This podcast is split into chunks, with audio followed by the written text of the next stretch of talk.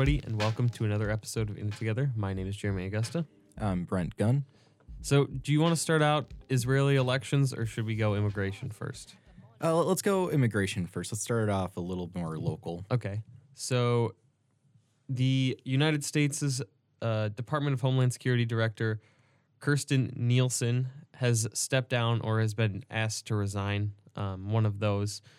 Um, amongst conflicting reports of her loyalty almost to Donald Trump. So, a lot of the reports that are coming out after her resignation have said that Donald Trump would call her in early hours of the morning and make requests for her to completely stop immigration and do other illegal things that the Department of Homeland Security can't really do. Um, I, I, I mean, I don't. What do, what do you think about it?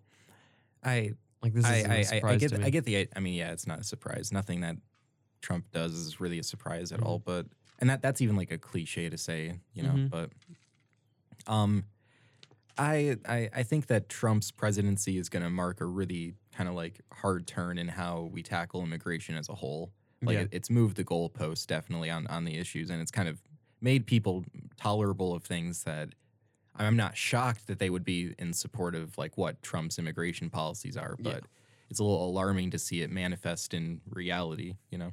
yeah, But absolutely. um, uh, her resigning, I, I I'm sure there's going to be people that'll say, you know, she's doing it for like deep moral reasons. It could be for political reasons. Maybe she's trying to save her career. She thinks Yeah. this is like really dragging her down or something. Which saving face after that, that's something. I'm curious about. I'm curious after the Trump years what it's going to be like for those people affiliated with Trump to like re-enter into public life. Because did you see that Trump's trying to get Herman Cain back in into fold?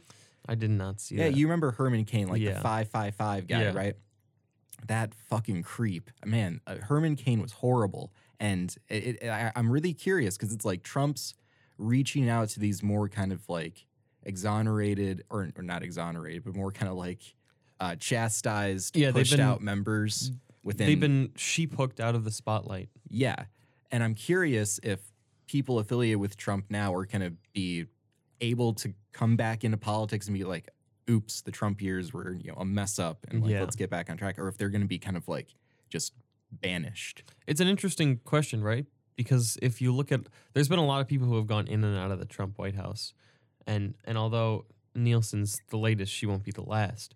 Oh, it, Oh, no. it, will be interesting to see how these people kind of bounce back. Like Bannon, for example, I I kind of thought Bannon was gonna like we would never see Bannon's name again, but he seems he's sprouting back up and he's trying to drum up, I, I guess, his own business. And thinking of other people who, like Rex Tillerson, I haven't heard anything about, but he was not in the spotlight before the election, anyways.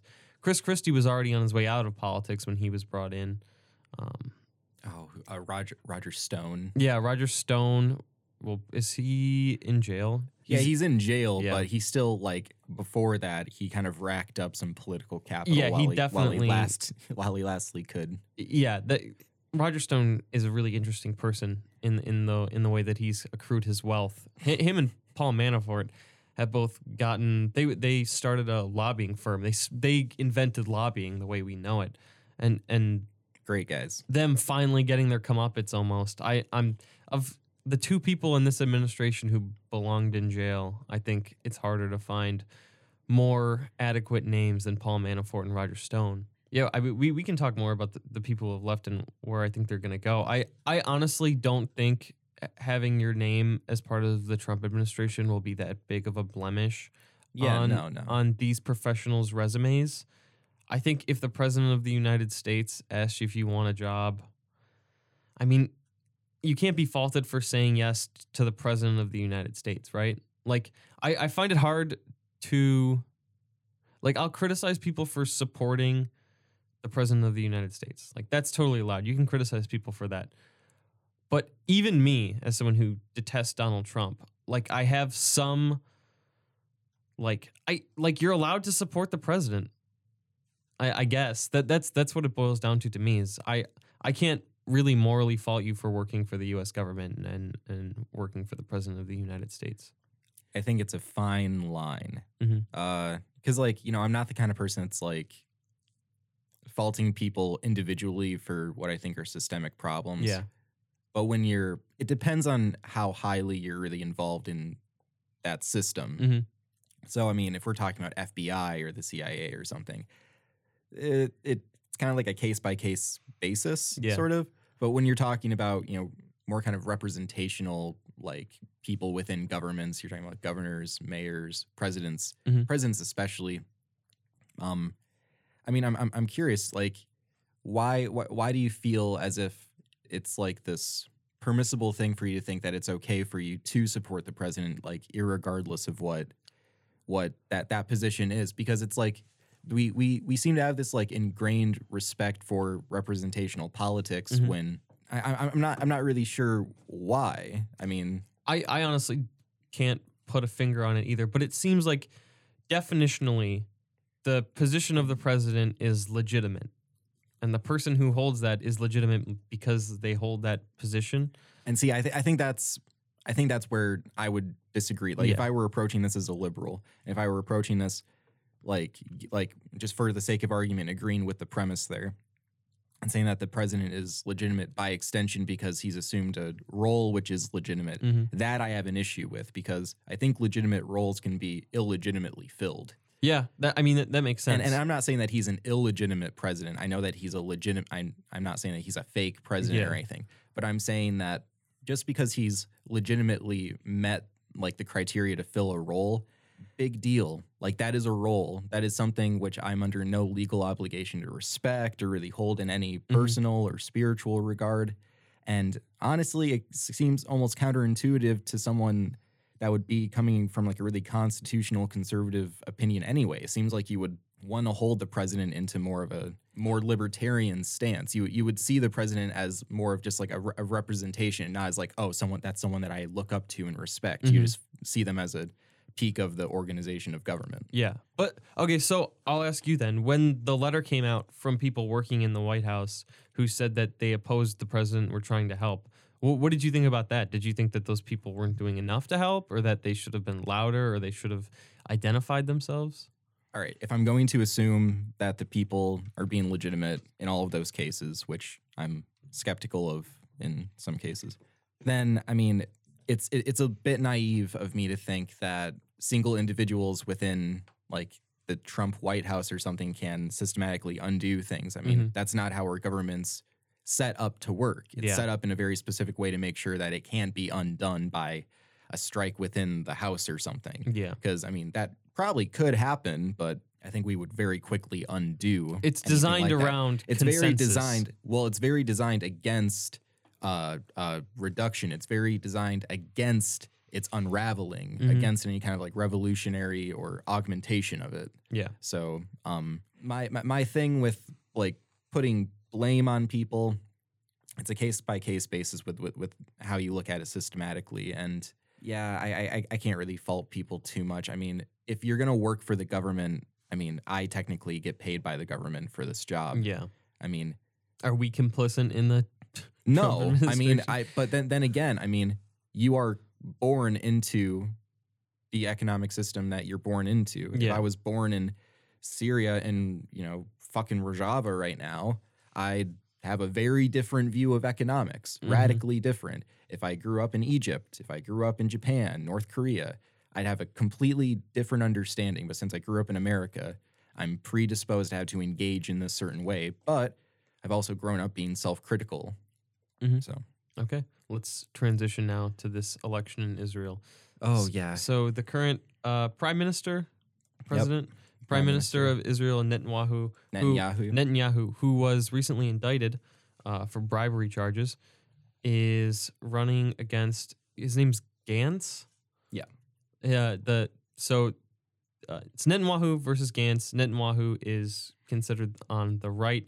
Gantz is considered on the left. Gantz, to give you some background, was a military leader um, for a long time, um, and now he's running against Netanyahu, who kind of, I, ki- kind of, Netanyahu also an IDF member, former IDF member. yeah. So so Gantz here is kind of the centralist, um, anti right wing. He's he's he's the the centrist social democrat offered as the quote reasonable candidate against him. There isn't a strong I would I would argue there's not as strong like governmental left wing insurgents or Mhm. like opposition within Israeli Yeah. governments.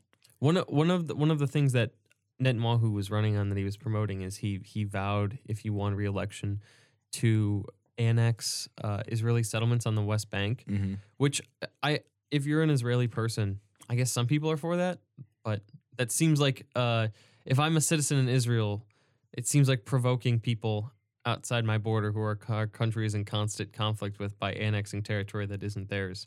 Seems like a pretty bad uh, way forward in my country. Well, I mean, it's it's a logical continuation of what we've done. Yeah. Um, I, we spoke a couple episodes ago about the Israeli-Palestine conflicts a little bit, and I made the point that you know people on the left need to get a little bit of a better argument. And I think I said a couple things that were a little bit clumsy in that argument that I, I'd probably say more eloquently if I could. the The issue is is that what Netanyahu is forty coming on fifty years. He th- th- this this is what he represents coming on 40 to 50 years of US backing. The, the, the big issue with this election, why it's so like instrumentally important is because, you know, going off of what I said last week about um the the argument can't just be this this naive like two state solution thing. Mhm. The reason why I say that is because today there seems to be two logical like conclusions that could could occur. The first is pan-Arabism or Arab unification or nation state self determinism, like I said last week, or a third option, technically. I mentioned uh, Rojava earlier in the episode. So, um, ideally, maybe forms of democratic confederalism or radical direct democracy could uh, also kind of take more widespread influential hold in the, the region. Nation state self determinism has positive and negative consequences. Mm-hmm. Under Clinton, um, you know, continuing the trend established by the U.S. in the 70s, uh, there was the highest allocation of land to Israeli settlements prior to the Oslo Agreement. But the two state solution has been a state proposed, primarily U.S. and U.S. interest proposed solution Mhm. since that inception. It's constantly been at the debate, but it's never really been seriously indulged. Yeah. Um, and it's been a state proposed illusory solution. It's a prop conversational piece. It's stripped just like Gaza itself is. It's an option that only exists to serve both US and Israeli neoliberal economic and social occupation of the Middle East. It's a debate never meant to be lost by its long-standing victors, meaning the US and Israel. It's like a two-headed coin. Mhm. You know, call heads or tails. It's only heads on both sides. And since the 70s, you know, the US intelligence envisioned that the countries most applicable as extensions to US interests would be Israel, Saudi Arabia, Iran, and Turkey. Now, Saudi Arabia, you know, we're we, we got them. Yeah, we're currently trying to sell them nuclear arms. But, you know, since uh, the Shah was overthrown in Iran, you know, in the, the Iranian Revolution 79, you know, Iran is definitely not the person that we are petitioning to be the kind of propagandic arm for us in the Middle East. Mhm. If anything, they're like the antithesis of what Yeah, we want in the Middle East. But Turkey, Turkey is coming back around for us. Mhm. But Turkey was always kind of you know there, but they're really coming back around. But Israel, since Iran, you know, kind of has continuously drifted from what we want them to be since '79. yeah. Israel's importance is just extremely like like peak. Yeah, they've gone the opposite way. They've gone they've gone the way that would be perfectly aligned for for US ambitions and goals. So my what what I'm trying to bring this back around to is that the argument I think needs to like you, we can argue that the Palestinian people deserve a state of their own that is untrampled on and they have their own self-determined uh, sovereignty. Mhm. Of course we can make that argument, but we, we we can't sit back and think that you know we can continue to make the argument which has been proposed to us by the people instrumental in gaining from the argument. Mhm. like you were being sold the losing side and you keep picking the losing side and the winning side is just gaining and gaining. Netanyahu's going to win this. It's it's it's it's, it's Yeah, just it- self-determined. It, it looks like he is going to win, and and the way that elections work um, in that country, I know in, in previous elections, and if he doesn't win the idf will put him right back in or someone just like him. Yeah. guaranteed. If the goal is peace in the region, Netanyahu seems un- incompatible with that goal. and that's because the U.S. being involved in the Middle East, I, I'd say the Soviets had a little bit of a hand in that as well. Not as instrumental, I'd say, Mhm. but definitely had a part. Until the U.S. absolves itself in that region, we're going to continuously have this debate to where the only solutions are this growing wave of pan-Arabism, which may win, which you know disgruntles many people within the Middle East who don't want that, Yeah. or the continual genocide of the Palestinians, the genocide of the Yemeni.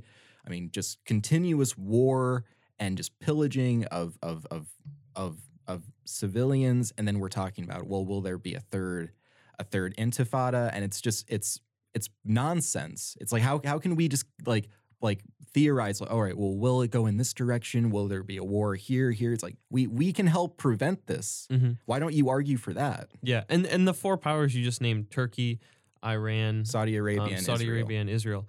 They're more or less mutually exclusive allies.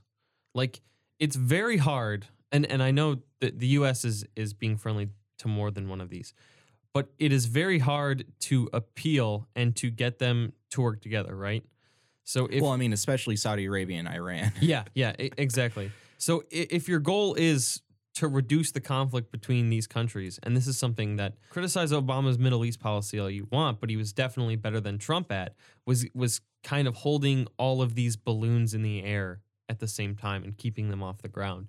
And and one of the things that that Trump has done has destabilized that relationship and, and the United States is somewhat peaceful relationship and, and, and somewhat effective relationship at, at building at building a, a better way of dealing with issues in, in this region. See, I, I, I, just don't see it that way. I think that the positives that the West has brought to the to the Middle East, you can see in, uh, you could probably see in pockets of you know Lebanon with the French backing them. You could see in, um, of course, the British and you know Egypt and stuff. I'll, u- I'll uh, use the Iran deal as an example. but, but I mean, I think I think the best example you'd give is the U.S. backing Israel because, I mean, if you look at the beautiful parts of Israel, if you look at the settlements, yeah, the it's it's this it's this utopia. But Mhm. if you look at Gaza, people get mowed down in the, when they're protesting, and then they get accused of plotting it. yeah. I mean, it's it, it's like a country that is just black and white with Yeah. how how classes are treated, not classes,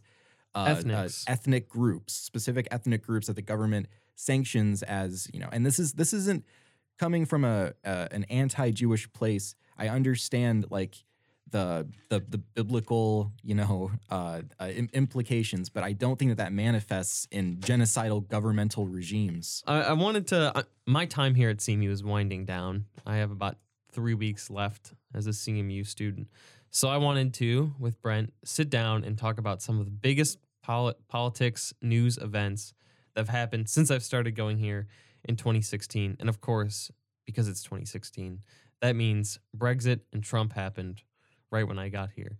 Do you remember where you were on the night that uh, Leave won and on the night of the election? Because I vividly remember what I was doing. When when was the date of leave? Um, I actually don't know the Because I I, I the don't British I don't remember super specifically well. where I was. Talk about Trump, leave. and I'll look up. I remember where I was at for Trump. I was working. Uh, I was delivering pizzas. I was working a long, like midnight shift, and I was listening to coverage of it on like NPR in my car when I would deliver. Mhm. And uh, like, okay, I, I have like this weird story about cry? that day. No, I did not Thank cry. God. I have this really weird story about that day though. I woke up and the night before that, I stayed at like a friend's house and we were watching Stop Making Sense, that Talking Heads concert movie. Mhm. And they got to um, This Must Be the Place. And that song just like was stuck in my head all night. So then the next morning I woke up and uh, I was like, all right, so this is the day we get a new president. And I just had that song stuck in my head all day. And I Uh-huh. was just like, that's such like a nice, like kind of upbeat song, like dun dun dun dun dun dun. And I Yeah. was just like, you know, uh, I really think Hillary's got it, and that sucks. But I, I, I, I you know, eh, I, I, I really think this is just gonna like be a flash in the pan. And then by like 2 p.m., I was just like, no, Trump, Trump's, Trump's gonna win. I, Really? I, I need, I can't lie to myself anymore. That was just really hopeful, Mhm. and I hate saying that because that is such like a, that's something that has changed about me since all of this. Like that whole thing about like, just oh man, I just hope it isn't Trump, just anyone but him. At this point, I, I'm happy that I've like politically matured to where I'm not making that kind of comment anymore. Mhm. I'm happy that I'm more, I think, uh, politically aware, and I think uh, I think that's a big thing that that's happened in like young left uh, leaning people Mhm. uh, during the Trump years. I think there's been some that have just haven't learned, Yeah. and there's some that I think have taken the years to really self-analyze what's going on around them, self-analyze themselves, self-analyze their relationships, their media, and Mhm. try to say, well, it seems like we're really coming to this like precipice. How can we make sure that something like this doesn't happen again? And I think, you know, there's better ways to rectify that than trying to petition Ben Shapiro at one of his lectures. I would Um, never want to that interact that with is just bad bad praxis. Bad I- praxis. I remember on election night, I was in my dorm room with a whole group of like 10, 15 people, and we were we were watching the coverage.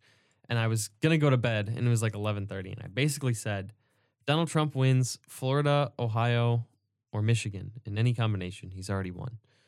And I knew when they called Ohio and Florida because I literally heard people start crying. I literally heard girls bawling that Donald Trump had, according to me, just won the presidency. And there were a lot of people who were grasping at straws like the next day, like, there's going to be a recount. And I'm like, that he's won, it's over. I also remember thinking to myself, like walking around campus and like looking at Hillary Clinton chalk drawings and flyers blowing through the wind saying, I'm with her. You know, at, I- le- at least I can sleep at night knowing I didn't vote for Hillary. I can't.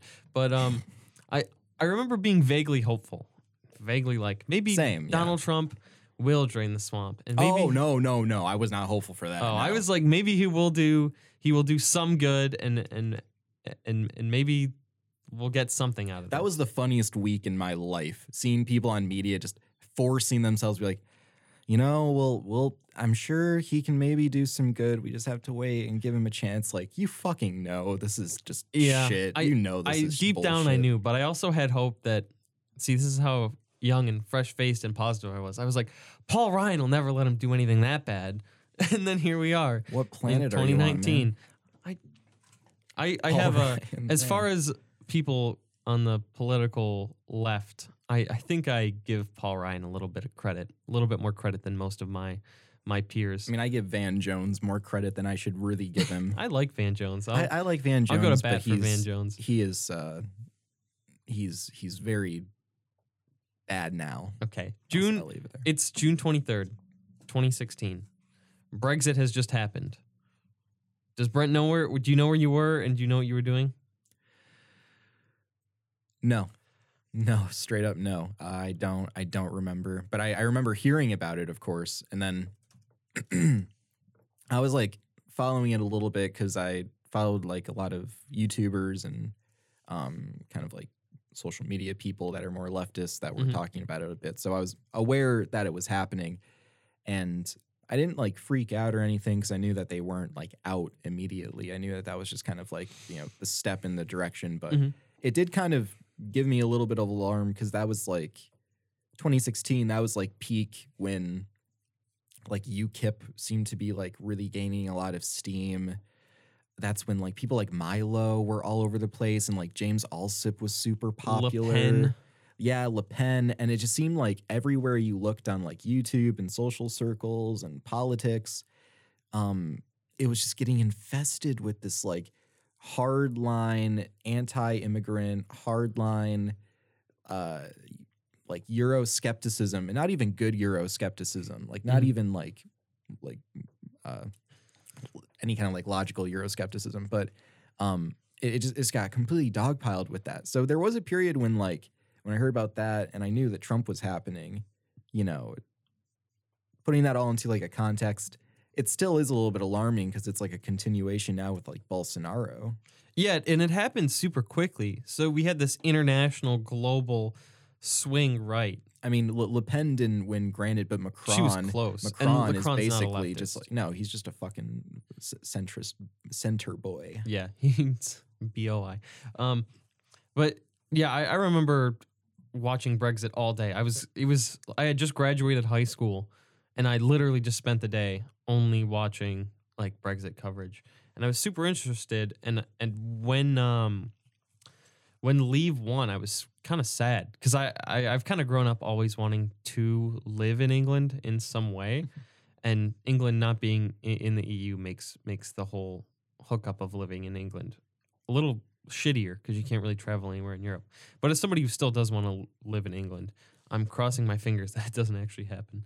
Um, I'll move on to the next thing. Here we have some good news.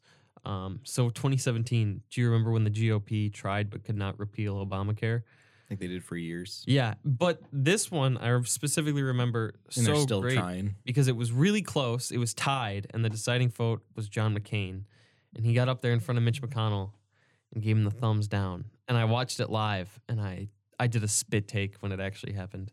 I was I I really really enjoyed that.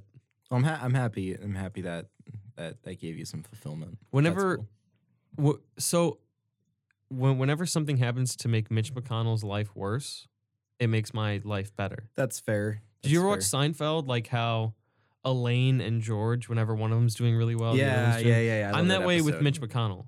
So so the the worst Mitch McConnell's life is going, the better my life is going. Yeah, his life his life was like peaking in 2009 because he was just like hardline anti-Obama Mhm. wave. That's all he had to do. yeah, it's all he had Didn't to do. Didn't have to govern. and everyone else was like dealing with the recession and getting fucked, and you know, they didn't have to be Mitch. Mitch McConnell's from Kentucky. Like You know, at I least won the election already. at least none of us have to look like Mitch. No, That- it's that- that's, probably the greatest the greatest like poetic justice of it all. every day I wake up and I'm glad that I don't look like Mitch McConnell. Yeah. What what I want on the next Trump's last State of the Union, I want Mitch McConnell to stand up and like he's like he accidentally shits himself and he forgets that he didn't wear his depends. I want him to give Trump his shell.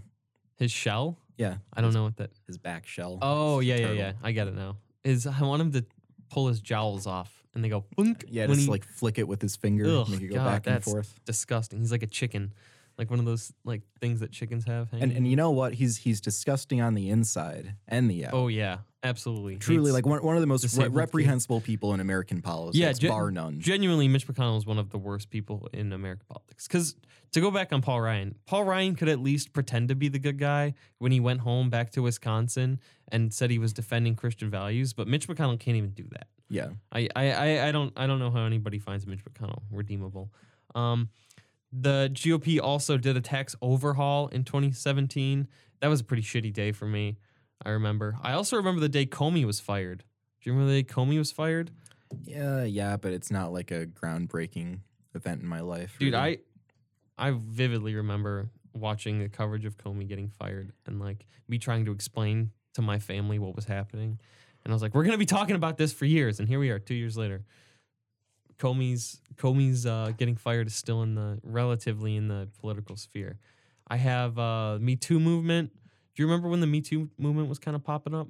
I mean, it's still it's still going for sure. But, It's still going. Um, yeah, yeah. I I'm more. I remember it, and I think uh, I think that's another thing that like from the fallout of we're kind of still. I won't say that we're still learning because I feel like uh, there's plenty of people that already kind of understand conduct, but Mhm.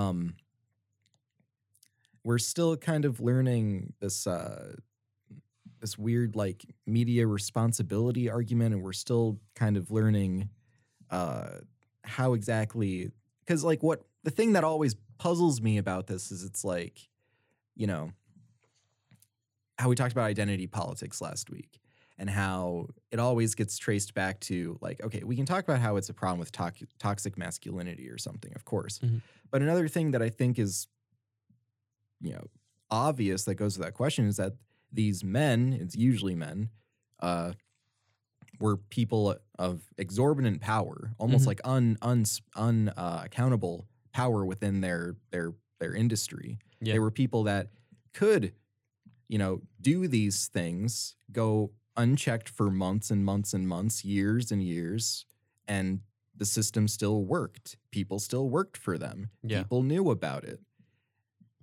Why is that? I Ye- think that has to do with money. I think that has to do with i mean think about it. If you're a person that has that that that much means you know you losing that means that you not only lose your your you know your your job or whatever you oh you're you're humiliated you lose your class you lose your privilege you lose that ability to be unaccountable morally and socially Mm-hmm. and you know we can talk about you know oh man it seems like it's nothing but men that do this okay. I mean, you got a, a roughly a 50-50 shot. I mean, not including trans and non-binary people, I should, but just for the sake of argument, it's like a let's say a 40 40 whatever shot. Yeah. Um so maybe we should have the argument be a bit a bit stronger. And I think that's something that more people are coming out of the Me Too movement with. Yeah, One one of the things that that first struck me learning about the Me Too mo- movement when it first happened was just the volume of people who knew and the volume of people who helped empower like people like Harvey Weinstein. Yeah. Because if if you listen to interviews with people who knew him, they'll say like, "Yeah, like he said something about it one time," or like, like there's no way that Harvey Weinstein wasn't telling people and wasn't bragging that he was doing these things to this woman, and it it blows my mind the extent to which people would be like, "That's Harvey," like, and and and so I think I think we're finally moving in into a, a culture where you are just as accountable if you let someone like that continue to do it.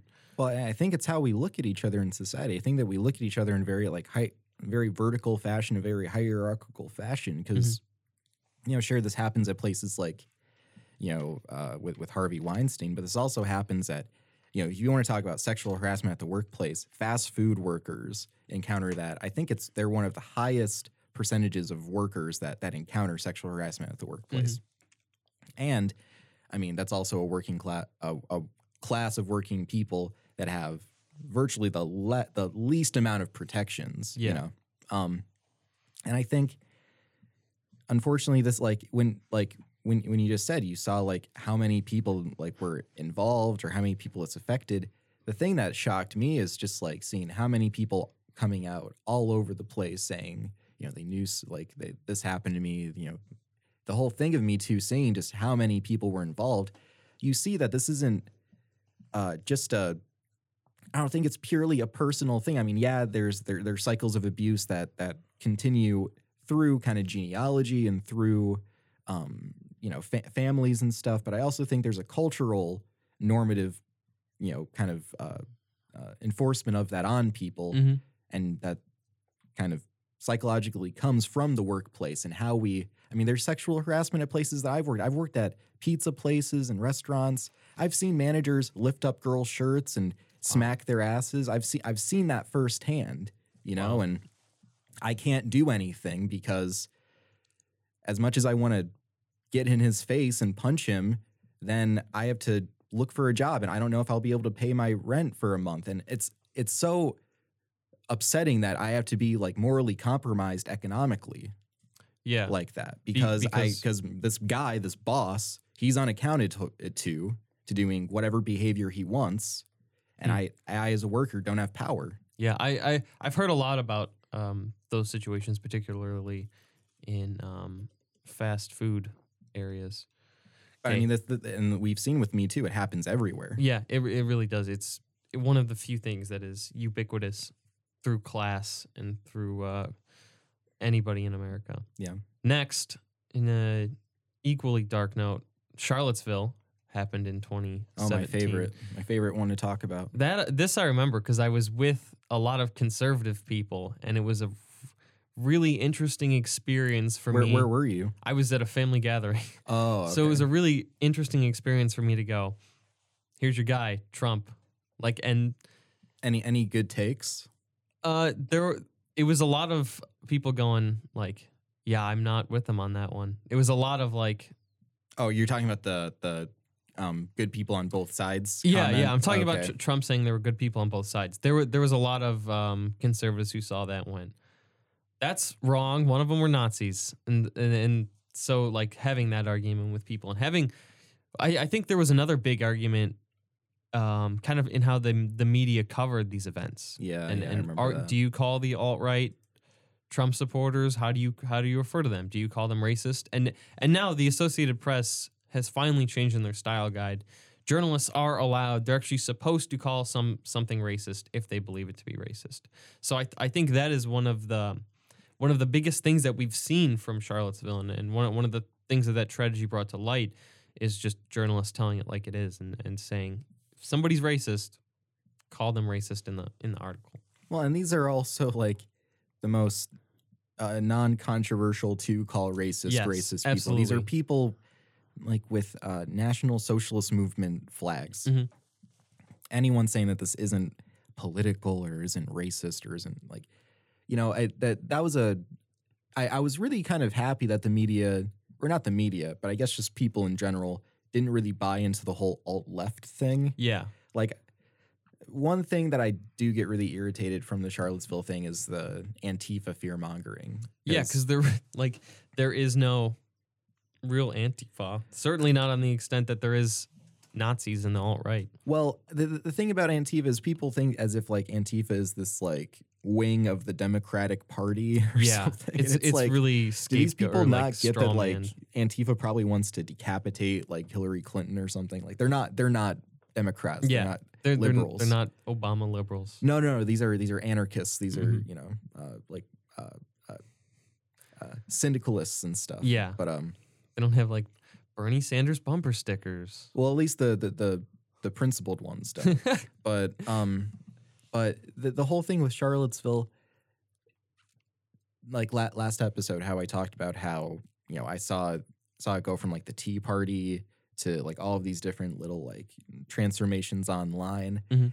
I I remember, you know, witnessing. I hate to bring it up. I witnessing the whole GamerGate shit on online, like almost firsthand as it was happening. I remember watching, you know, YouTube slowly just like start giving me more and more content that was anti-feminist and anti-trans or anti-SJW and um as a person that was already SJW gets wrecked on college campus. yeah and like as a person that was already like uh pretty left I knew this was just like kind of like bullshit stuff that I I remember on like early YouTube early internet video years where it was just like you know uh, I remember videos like you know, Michael Moore style socialist gets wrecked by Milton Friedman and stuff like that. Like I hate those 2006. videos. Like I remember seeing those videos and like th- th- those were like it was the ex- exact same extension. But the ones I always got shown were like atheist shuts down religious professor. And I'm like, fuck off. Nobody cares about this shit. But, but when I started getting a little bit,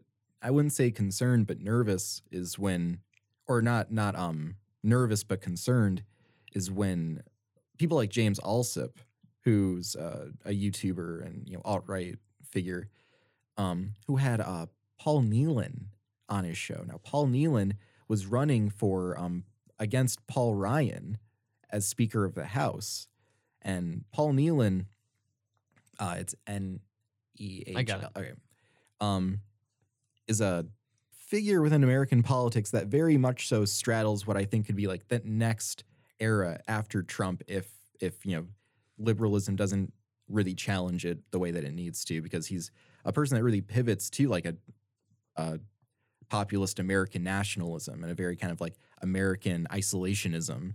Which I mean, that that would be the next logical stage after Trump. I think if if Trump's wall doesn't happen, there's going to be people like Nehlen who are going to be like, well, we're going to finish what he started. Yeah. And um, that's when I started getting a little bit bit more concerned because these people were showing that they could get ties into semi powerful or pretty powerful places, and then Milo's influence. Um, Thankfully, Milo is relatively gone from the internet. Um, he he posted something on Facebook where it was him bitching about not being famous anymore. yeah, basically.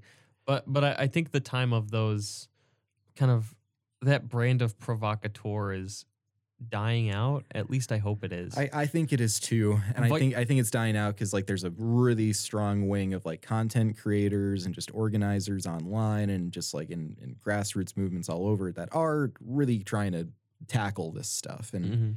Um, one one thing I'm really seeing is uh, a lot of people coming out of the neo. I mean, not the neo, coming out of the alt right. Mhm. Um, that are like leaving the movement now because they're kind of getting a bit more conscious of what's going on. Yeah. Uh, I've I've seen accounts of people saying like they're leaving the alt right because they've seen like really good leftist content on YouTube and stuff, or they've they've just had like a moment of clarity, or Charlottesville was like the thing that really kind of made them really like question what was going on. Mhm. So I think there is a possibility to reach these people. You know, Yeah. Uh, not all of them, but some. Yeah, some of them are beyond reproach. But Yeah. Vi- Vice did a a video where they went and they talked to some of the neo Nazis who were at uh, the Unite the Right events and who were at Charlottesville, and they've all said like, yeah, nobody wants to be alt right anymore. So, I mean, that's good news. Well, it, it's now not. they're at, now they're at CPAC. well, I and that's that's the thing. They're not going to call themselves alt right anymore. Mhm. Um, they'd be really stupid too. But they're Yeah. going to find another term. They're Yeah. going to find another another brand. Neo-conservative. Oh, that that one's already That one's already taken. Sorry, I forgot. already done. Uh, so 2018, I have Kavanaugh. Um, That was that was uh, um, that was months. uncomfortable. It was yeah. The, the, watch. the whole Kavanaugh hearing was kind of a shit show. Probably the the biggest shit show in Supreme Court nomination history that I've certainly ever seen. Also, just a monumental fuck up on the Democrat side. I think too. Mhm. Totally, totally like a miscalculated. completely kind of emotionally manipulative way of handling the situation. yeah. And really, all the Democrats needed to do was make it last two weeks longer, because then they would have had the House. I think it backfired just monumentally uh, against them, and it uh, really negatively affected um, the Me Too movement in, in a lot of ways too. Yeah. It it it, it did. It seems like And now, we got Kavanaugh for till he's dead. and and forever basically. Um, and then I have uh, finally in 2018 the Democrats take the House, which I looked at as an election.